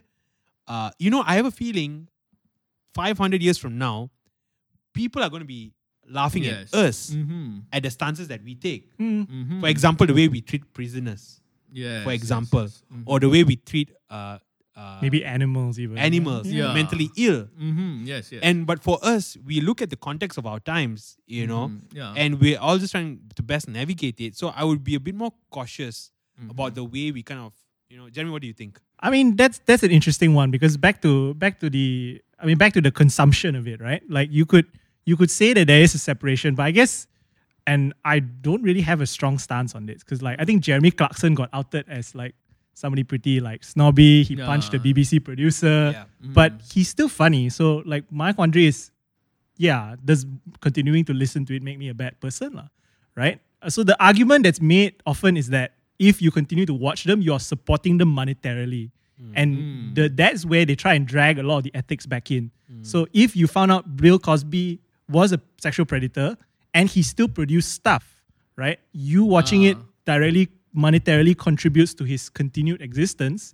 Is that an immoral act? So that that's where I think the separation becomes a lot Ah, more complicated. Yeah, right? yeah, because you could talk about dead people, but then you know liberals tend to drag in the argument for live people generally, lah. Yeah, yeah, Yeah, yeah. and that's where it gets a bit more murky. Yeah, I can agree with that. It's a tricky, I agree. Yes, it's it's a tricky, thing. Do you think uh, artists should be held accountable or responsible for their art? Well, in a sense, I, I, I give you an, one example. Huh? Yeah. I'll give you one example. Um, who was that lady who did the blood on us? Uh, well, the uh, Trump's head. Do you all remember that? Oh, oh, Kathy Griff. Yeah, yeah. Ca- I, I think Yeah. Kathy Griffin. Okay. Yeah, she, yeah. She, she, I think the Secret Service uh, brought her in and investigated her because she held a, a fake head of Trump and it was bloody, Mm. like real bloody. I'm not. Wow. Okay. Yeah, and so she said it's a perform a performance piece. Mhm. It's meant to instigate you, right? Yes, yes. Do you think a uh, a person should be, an artist should be held accountable or responsible for their art if it's offensive? Well, huh, that's a very complex subject. I would say the answer is probably yes and no. I mean, whe- I, I think that whenever an artist puts out something into the world, whether he or she likes it, it's making a statement about something. Yeah. And that artist, I believe, before he or she does anything, should really sit down and think about the consequences, about, you know, like what will, you know, how you say, what I'm putting out, what does it say? How how will people react? And if people react, do I want that sort of a reaction? Am I ready for that sort of reaction? So you mm. should, you know, like at least just think about what you are going to put out. And if you're okay with it, if you think, okay, you know, okay, maybe it's yeah, it's okay, or yes, it will have a reaction, and I want that sort of reaction, then it's okay. But mm. the thing also sometimes is that whenever you put something, sometimes even you don't mean it to have consequences. Sometimes your art gets interpreted in a way that mm. you yourself don't expect. And I think it's very impossible for an artist to think of every possible way, you know, that a work is interpreted. So sometimes you you don't intend it. Maybe you you know you were just making an innocent thing, or you didn't know the complexities behind the subject. But people interpret it in that way, and then then it becomes very tricky. It's like um, you know, fanfic. So many people Yeah, write yeah. fanfic and Mm. they take the ideas and they expand it to sometimes. you know, Some I was watching places. Naruto. I was watching Naruto the other day, and I just went on the forums, and then like everybody was like uh, creating stories of Sasuke and Naruto uh, uh, Getting it on? getting it on. Oh boy. Because Yeah. the Oh, way the way fan fiction the way uh, Naruto was chasing like Sasuke did all this like it's like basically 500 episodes of him like trying to kill everybody. Okay. Naruto not once like uh you know uh gives up hope on Sasuke. okay. Wow. So so they all like he must love Sasuke. He must love Sasuke. and in that way. because Naruto keeps Yeah. on saying, Sasuke is like, why do you keep chasing me and why do you keep following? Why are you so obsessed with me? Then Naruto's because you're my friend. Then everyone's like, no one treats their friends like that. Yeah. I mean, yeah, it's a so, really. so this is something we can maybe have Samuel on for this, but Yeah. like he he he had we had this this discussion where he would have like a repository of books Hmm. and accompanying those books was the author's interpretation Hmm. so that you would for all time have a record of how you wanted it to be interpreted rather than just putting it out there into the world and having other people interpret it right. Yeah. as to safeguard but i told him like people are still people are still going to be like okay he interpreted his own work wrong Yeah. and that happens to marx a lot they were like marx didn't interpret his own work correctly which is really like a strange turn lah. Marx didn't interpret Yeah. his own. work correctly mm. that's a very that's a really interesting way to go about it right Yeah. yeah like so, he didn't really understand the scope of what he was. yeah because like people grow right so Yeah, imagine like yeah, so yeah. there's like young marx middle marx and Yeah. late Yeah, marx yeah, yeah. like so there's a lot of these things so like Young you, Roshan was stupid as heck. Yeah. so if we but- begin to make the differences, then it would be Yeah. then it would be quite strange, right? Your your Yeah. intention might be something, and then it changes, and then are you how are you going to retract it and all Yeah, that? I guess the way I perceive it, and I know it's not so helpful, but I do believe in like this free market of ideas. Mm-hmm. I believe like I know I think there's sort of we all have this kind of chessboard approach. We all play within this set of rules. Yeah. It should be fair. Like I think there is a line where the referee needs to come in and say, like for example, if you are like go trying to instigate hurting someone, for Incitement to violence. in, mm. you know, then okay, that's a line. But otherwise, whether it's not pleasant or pleasant or whatever, it's within that game, and and society should react, you know, accordingly. You know, I don't think the law should be involved. You know, you know, I, I don't think you know. I think there is. Um, we need to have a little bit of. We need to be a little bit thick-skinned as well, like in the way we consume our media. We, if you you're gonna be see things that are unpleasant and feel things that are unpleasant, and if it rubs you the wrong way, you know you need to kind of be able to deal with that as well. Like for example, and I'm just gonna end maybe with this. I was listening to, I was telling Jeremy and even Terence, I told you that I listened to uh, a podcast by uh, Jason Leong, Mm. who's Oh, a, yes. a Yeah, comedian, and um, he was he basically got got on another comedian, who's an Indian chap, and this guy like uh, talks about stories in Hindu mythology, and he does it because the stories are funny, right? And so it kind of makes fun of the stories. And Maybe they're not comedic, but they're ob- they're absurd given the way Yes, like the framed. modern world is the Yeah. modern world is right now. Yeah, because it? you have like gods coming in with a mountain on their yeah, holding a mo- uh, Yeah. island in their hand, Mm. you know, things like that, you know. uh, it's exaggerated. Yeah, the uh, imagery is absurd. yeah, lah, yeah. it's uh, absurd imagery. But uh, Jason Leong is has been, uh, we were talking about Jason Leong before this because he called out that uh, girl The Miss- the Miss Universe, queen, yeah. Samantha. Samantha something. K or yeah, right and about, about being racist and whatever. Yeah. But like I watched that podcast, Jason Leong, and I thought to myself, why aren't the liberals? I this is perfect for a liberal uh, cancel right here because he goes through he this all these Hindu stories, mythology, and he basically makes fun of them. Now, and I understand he's a comedian, but uh, there's a point where it's comedic, and there's a point where like you know you're not laughing with me, you're laughing at me. Mm. I'm not Hindu, I'm Christian, but I kind of appreciate because I have been trying to lead, read a little bit more about Indian philosophy Mm-hmm. and uh, like the Mahabharata, the Gita, all these materials are old. They are like Socrates before Yeah. Socrates, kind of old, and a lot of these philosophies bled into Greek philosophy, which becomes the basis of Western civilization, Mm. right? You know, so a lot of things about the self and, and things like that. So my thing is like, you know, you have you, you the way Jason Leong does it is like he he talks about oh it's so interesting, it's so interesting. He doesn't say why it's interesting. you know, he just like laughs, and I don't even think is that funny. But um, he so I but I I can understand what he's trying to do. You know, I can understand when I took a step back and I understand this is a comedian trying to to push the boundaries, Mm-hmm. and I cannot agree with it. I can even push back a little bit and educate him, right? But I realized at that moment how fun or easy it is to just like, oh, I'm going to do a post now. I'm going to call out Jason Leong. I'm going to, Yeah. you know, call out his hypocrisy, blah, blah, blah, blah, blah, and get involved in that toxic cycle of I'll cancel you out. Someone will cancel me out. Everybody's going to Yeah. cancel each other out. I can take the moment to like, okay, I'm a bit, I don't feel too nice about this. I think it's a bit insulting, but let me send it to my friends. Let me Mm. get their input. You know, let, you know, how do I want this conversation to go? You know, Mm. I think Yeah. that's kind of my because that was my reflection for the week lah, as I was Mm. because this happened last Sunday. Mm. We just reached one hour thirty two minutes. Oh really? It went by Oh. fast, right? Yeah, I did. Oh man. It goes Wow. by really really fast. Yeah. Terence, we you know thank you so much for coming on. Oh, thanks for having me. I had a blast. It was a great conversation. Yeah. Thanks so We hope you come again soon. Oh. Uh, maybe you want to shout out your handle so you know we don't have a big following. We so far have about hundred people listening at one time, Mm. but you Okay. got hundred new people uh, maybe uh, exposed to your work. Well, I don't really use Instagram. I'm more of a word person. But Sure. Yeah. I guess add me on Facebook, I guess. Yeah. Tagans18. Like Terrence, Uh-huh. but with a G instead of a R. That's another story. This is Okay, like wow. No, we had the same problem with Samantha Ho uh, last week. Yeah, yeah. Samantha's one was uh, small chili, No, small chili party small chili party Satan. yeah. It's a good description of. Oh but wow.